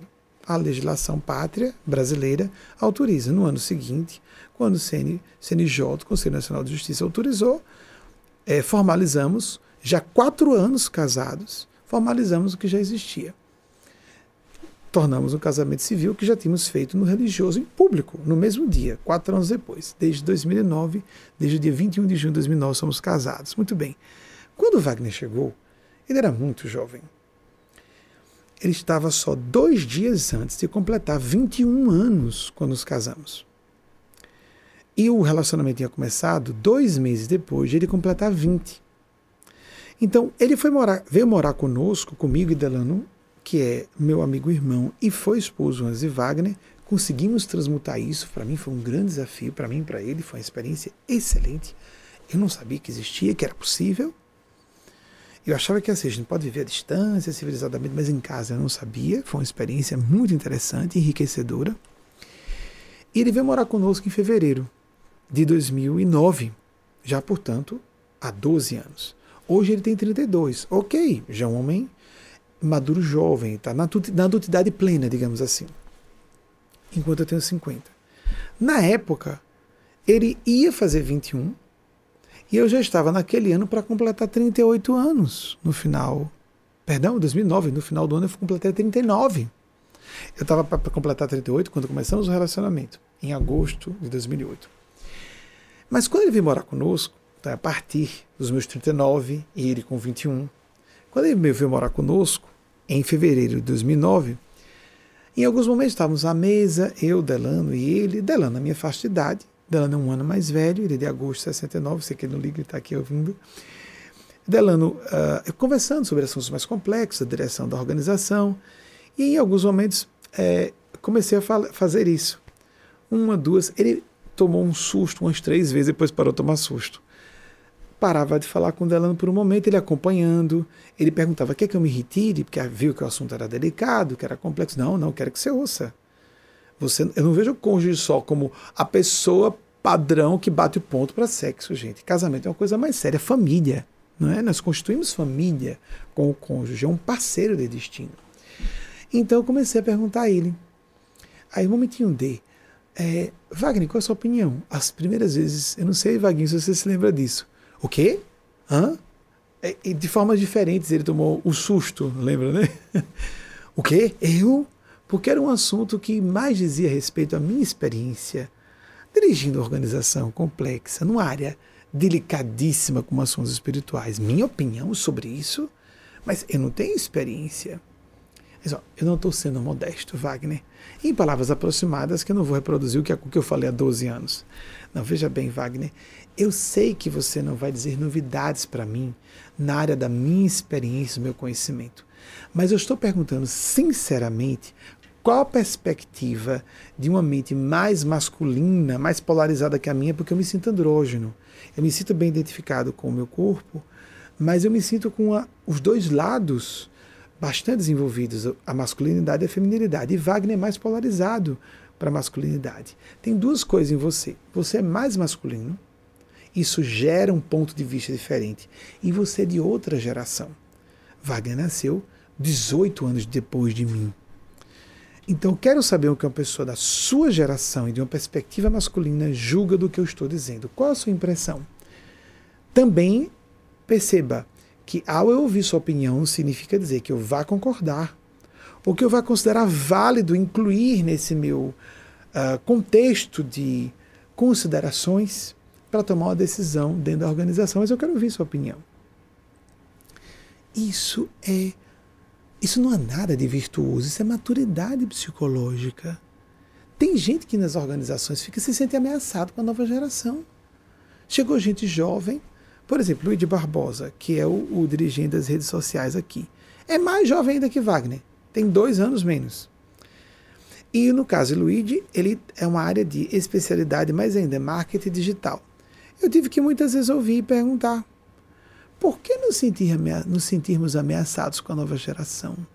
Ou com pessoas mais inteligentes ou preparadas em qualquer área que seja, de qualquer faixa etária, de qualquer etnia, de qualquer gênero. Ou orientação sexual. É uma limitação psicológica. É típico de pessoas inseguras porque não são preparadas ou não são inteligentes, ocultas o bastante. Pessoas moralmente pouco constituídas, elas querem fraudar que são mais capazes do que são Pessoas territorialistas e arrogantes demais, querem saber mais que todo mundo nas áreas das próprias pessoas. Recentemente, naquela situação de uma pessoa despreparada pegando a reguinha, teve uma outra que estava próxima a mim que resolveu querer supervisionar e orientar. Eu disse, fulano, é uma área de tecnicismo muito específico, não é sua área de expertise. Deixe que ela procure o supervisor dela para orientá-la. E à distância, enquanto isso, procurei um especialista no Brasil para dar cobertura. E especialista no Brasil falou, a especialista foi uma mulher, que não vou citar agora na hora de citar, é, falou e coloquei em viva voz para eu ficar ouvindo o que era dito ao mesmo tempo. Sermos um pouquinho mais lúcidos e lúcidas. Agora sobre essa questão de ceticismo. O outro episódio que aconteceu mais recentemente. Ah, Napoleão Hill como ele era lindo jovem, 1883, 1970, e uma alma linda, um homem brilhante, muito controverso, muito polêmico, mas foi o pai da, da psicologia do êxito e foi muito plagiado por autores brasileiros, inclusive. Muito, tem um conhecido que plagiou de ponta a ponta, resumiu o livro dele e apresentou e virou um best-seller. Ai, ai, ai, ai, ai, ai, é tão triste isso, né? Mas a pessoa engana quem? Engana a si própria, a si mesmo. Então eu vou citar essas pessoas, vou citar os gênios, vou dar crédito a quem deve sempre, sempre. Às vezes eu ficava acanhado de falar, porque, ah não, vai ficar, mas eles querem que eu apresente essa base, esse lastro do passado. Muito bem. Nessa semana, nesse episódio na cidade de Hartford, que é a capital de Connecticut, que teve essa moça com problemas e o outro que queria ser supervisor sem poder, que não era a especialidade dele. No meio disso tudo, eu recebo uma mensagem de um dirigente de um departamento da instituição no Brasil que o filhinho tinha procurado, um filho, adolescente, filhinho digo assim, que é adolescente, né? É um rapazinho de 15 anos. Ele aniversariou e eu mandei uma mensagem de congratulação de aniversário, como de todas as pessoas, que são ou os adultos, que na nossa o grupo fechado de palestras, somente maiores de idade participam. Houve exceções raras aqui ou ali, tem uma, uma jovem agora que está para completar 18 anos agora e ela foi autorizada a ficar. Por um momento da pandemia, tinha um outro adolescente mais jovem, agora só temos maiores de idade, como eu desejava que fosse. Porque os assuntos são bem delicados, trazidos a público. Aqui, como todo mundo pode assistir, inclusive adolescentes, eu, eu fico moderando muita coisa do que eu estou falando, que são assuntos bastante intrincados, não é? Para ajudar mais do que a confundir quanto possível. Às vezes uma confusãozinha até certo ponto é construtiva, para a pessoa questionar as certezas de certas pessoas que se põem como autoridades, e na verdade apenas querem ser autoridades, não são. Autoridades quer dizer no sentido intelectual e moral também. Então eu recebi essa mensagem, sim, do ano do ano passado. Nesse ano passado, eu decidi parabenizar todas as crianças e adolescentes que são da educação infanto-juvenil de nossa instituição. E aí mando mensagens para os pais e para as mães, porque aí os pais e as mães avaliam, geralmente fazem isso. Olha, eu até sugiro, ouçam junto para explicar alguma coisa, porque eu não estou acostumado a conviver com crianças, não tenho, lamentavelmente, essa vocação. Acho muito bonito quem tem vocação de lidar com crianças, descer o nível das crianças ou dos adolescentes. Eu tenho dificuldade. Não é minha vocação. Minha vocação é trabalhar com adultos. Aí eu mando para os pais e os pais exibem o áudio para a criança ou para o adolescente. E foi o que eu fiz com esse rapazinho. Mandei para o pai, o pai mandou mensagem para mim: olhe, é, Fulano ficou, veio nos perguntar, é, intrigado, e disse: Vocês falaram com Benjamin a respeito desse assunto? Então ele disse: Não, nós não falamos sobre com isso, uh, sobre esse assunto com ele, porque foi uma gravação rápida eu diria, eu não me recordo, não vou, vou ser inseguro em dizer, mas eu diria que foi de 3 minutos e meio. Não chegou a 5, no máximo 5 minutos. Uma gravação rápida em que eu lembrei do essencial. Eu sempre peço aos adolescentes, não guardem segredos de seus pais. Eu fico muito assustado com essa era da internet, né? Pelo menos enquanto você for maior de idade. Isso não é obrigatório, mas quanto você puder, se não falar com sua mãe, fale com seu pai. Se não falar com seu pai, fale com sua mãe. Abra-se, abra-se. Falei sobre isso rapidamente, lembrei da questão da importância das orações, uma coisa rápida, e entrei num assunto de forma mais minudenciada. E esse assunto, esse, eu não estava na hora ouvindo ou vendo os espíritos, mas eu estou em trabalho de, como a gente chama de sinergia psicoespiritual. O que acontece é que, muitas vezes, sem ver ou ouvir os espíritos, começo a falar exatamente o que eles querem que eu diga Embora eu perceba que eu estou em transe, estou em transe. Toda vez que eu ligo o celular para uma mensagem para alguém, pá, eu percebo a conexão mais forte. E mesmo que eu não veja ou ouça, a conexão é basicamente telepática. Mas eu não estava preocupado em saber se havia algum dado ali ou não. E nem tinha como saber se havia algum assunto ali ou não que estava sendo tratado. E o pai disse: Olha, ele ficou bastante intrigado porque muito recentemente, numa prática do Evangelho em Casa, que nossa organização sugere que seja todos, sejam todos os dias essas práticas realizadas, e não só uma vez na semana, como no meio kardecista é sugerido, nós sugerimos que seja diário, como tomar banho todos os dias. E respeitamos quem acha que deve fazer só uma vez na semana. Tem, tem doutrinas religiosas que nem pedem isso. Bem, numa das nossas práticas que fazemos os quatro, porque são pai mãe e mais dois filhos, não importando os gêneros, esse rapazinho mais velho é, é do gênero masculino, um rapazinho então. Desculpe o pleonasmo. Ele veio nos perguntar, intrigado: Você ou minha mãe falou com Benjamin sobre isso? Então nós dissemos: Não, nós não falamos. Porque naquele momento, eu, apesar de ser de poucos minutos, eu detalhei uh, um pouquinho sobre por que, que ele poderia ficar à vontade num assunto que ele não se sentia à vontade. Então, o pai disse que ele ficou bastante satisfeito aquele intrigado do bem. Que interessante. Foi um fenômeno mediúnico. E os pais disseram: é porque Benjamin, como médium, canalizou para você. Muito bem. O que eu quero reiterar, sem nem dizer o que foi o assunto? Já houve uma sessão de evidências, a palavra melhor seriam indícios de mortalidade da alma, evidências. Prova porque prova se refuta. Não tem nada tão forte assim. Nós vamos adquirir convicções pesquisando, buscando nossos próprios meios. O que quer dizer que está por trás dessa fala desse rapazinho? O rapazinho poderia perfeitamente, e há adolescentes assim. Meu pai e minha mãe já falaram com Benjamin, por isso que ele está falando esse assunto aqui. Nem chegar a perguntar ao pai ou à mãe se falaram comigo. Primeiro, está aqui Benjamin querendo dar uma de médium, falando do assunto que meus pais já falaram com ele e ficar de calado e olhar para mim mais desconfiado ainda. Vejam, há adultos, há pessoas de cabelo branco como eu, a gente calva como eu, que tem essa perspectiva. Como se fosse mais inteligente. Segunda etapa. Ele poderia falar com o pai e a mãe. Vocês falaram com o Benjamin? Falaram com o Benjamin, né? Diga aí. Confirme aí. E os pais dizerem, não, não falamos. E ficarem. E esse rapazinho ficar, uhum, certo me engane que eu gosto, certo? Uhum. Vocês não falaram, não, foi a mediunidade de Benjamin. Aham, uhum, certo. Há adolescentes assim. Nós podemos escolher nos fechar à maravilha da vida e desconfiar do testemunho de gente decente, desconfiar de gente do bem. Pode ser até o pai ou a mãe, pessoas de bons caracteres, como são os pais desse menino. Né? Esse rapaz, né, um rapazinho bem novinho, né, 15 anos, mas é um rapazinho já está na adolescência, meião da adolescência, entre 10 e 20 e adolescência, né? Mas a pessoa, ele teve esse refinamento de primeiro não pressupor que os pais já tinham falado. Depois, ele não aceitou cabalmente, ah, Benjamin como já recebeu. Deixa eu ver se foi mesmo. Talvez meus pais tenham falado e ele apenas esteja dando a resposta. Meus pais provocaram. Vocês falaram com Benjamin? Não, não falamos. E ele acatou o testemunho honesto dos pais, porque de fato eu não falei com eles, nem eles comigo sobre o assunto.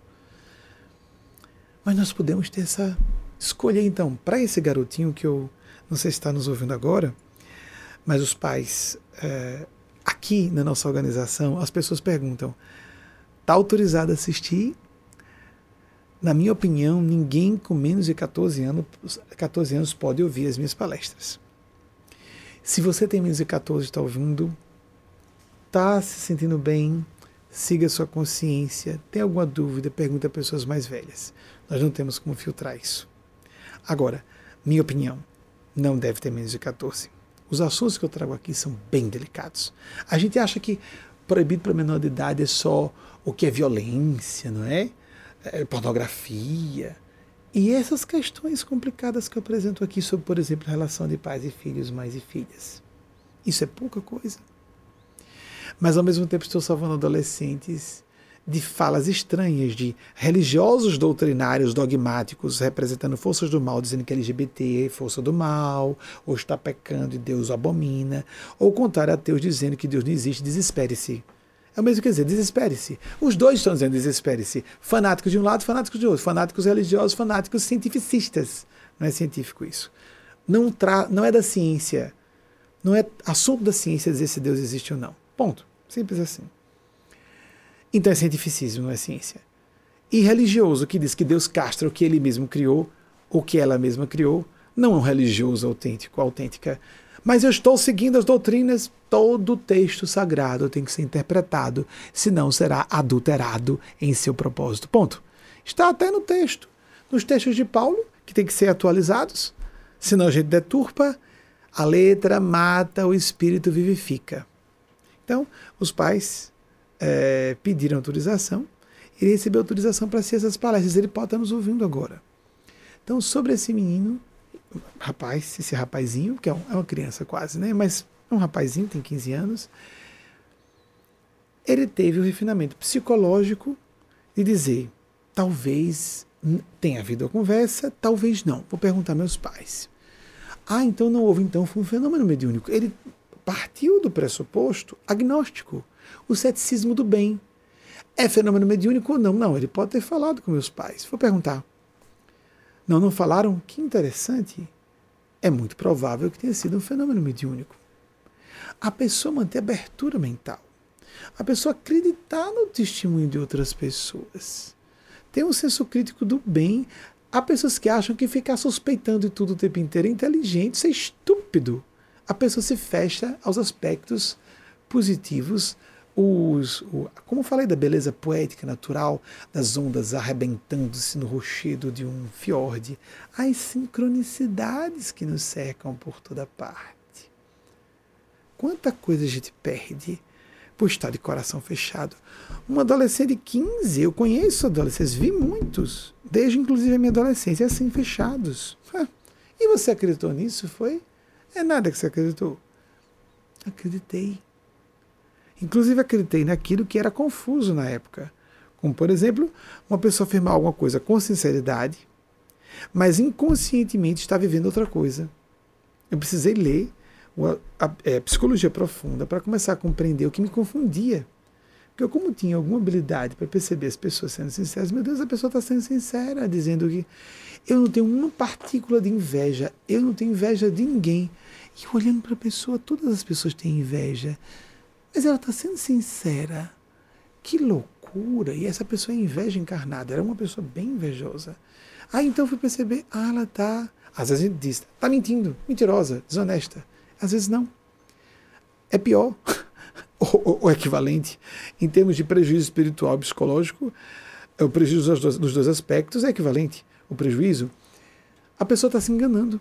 Ela se ilude, ela tem imagem idealizada de si, joga no inconsciente o que ela é e se revela no seu comportamento e diz com muita franqueza que não tem uma partícula de inveja de ninguém. Raiva, não sinto raiva de ninguém. Como qualquer animal sente raiva.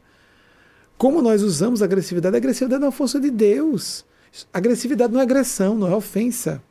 Agressividade é energia de Deus, assim como a sexualidade. Eu sublimei, superei o sexo. É mesmo, querido. É mesmo, querido, sublimou. Que coisa mais linda. Que coisa... a santidade não está na sexualidade. Não está na agressividade. Está como nós somos nos sentimentos e propósitos, no relacionamento com outras pessoas e como definimos nossas vidas, inclusive na sexualidade e na manifestação de agressividade, que pode ser suavíssima essa manifestação. Hoje ficamos longamente, não é? Com essa pergunta de Alzira, provocou bastante Alzira. Meus parabéns, uma pergunta muito boa, porque entrou numa faixa de interesses universais que nos cabe. Vamos procurar viver o to hell. É isso que é o bom de conhecer outro, um outro idioma, não é? Porque tem essas, esse enriquecimento de propostas de pensar que não existem dentro de uma estrutura linguística e existe dentro de outra. Nós não distinguimos o to heal do to cure em português. Vamos procurar ser inteiros, como o heal dá a entender, whole, total. Vamos buscar o princípio da totalidade. Se uma cura física tiver que acontecer por decorrência dessa busca de sermos inteiros e coerentes com nós mesmos, nós próprias, que seja. Se não, a enfermidade é uma cura. Porque é melhor descer para o fio, terra, fio terra do corpo, mata borrão do corpo, do que ficar em nossas almas, como problemas emocionais, intelectuais. A pessoa fica bizonha se achando inteligente, dizendo asneira publicamente, a gente ficar bestificado. Não é possível que essa pessoa esteja dizendo isso. O pasmo, né? A pasma. Não é possível que essa pessoa esteja dizendo isso. Ela está sendo sincera.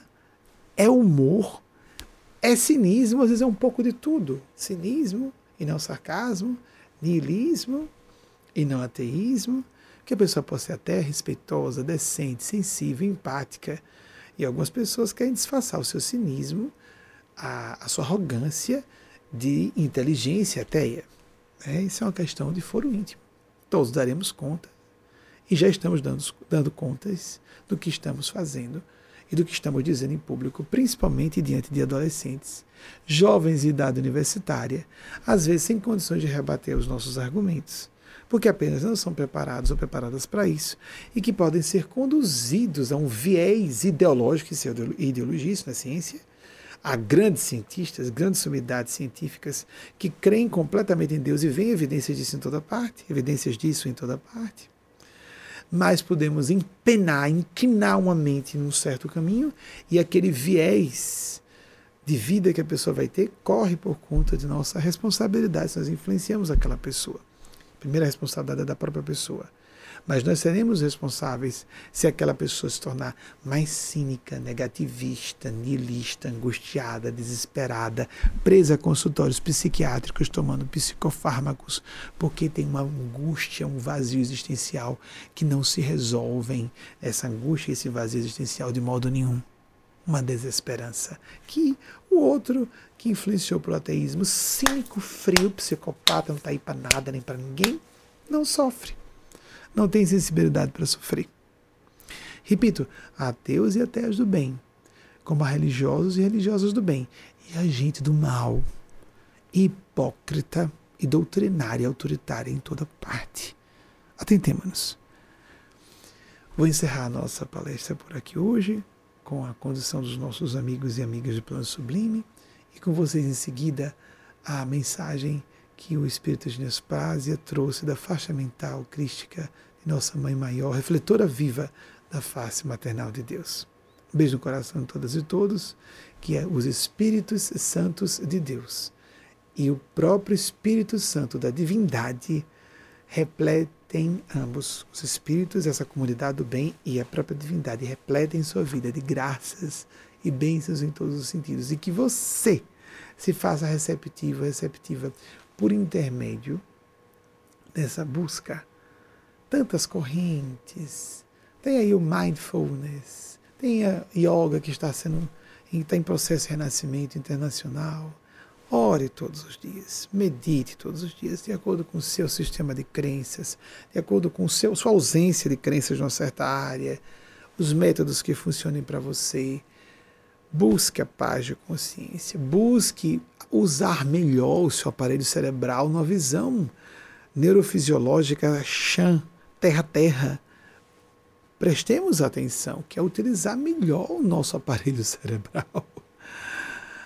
É a utilizar melhor o nosso psiquismo, nossa capacidade de transcendência, de criatividade, de expandir a lucidez, a consciência, ver antever, entrever, intuir, sentir, viver plenamente. Que esses seres o abençoem, a abençoem, seus entes queridos e projetos pessoais. Assim seja. Até o próximo domingo, se a Divina Providência autorizar.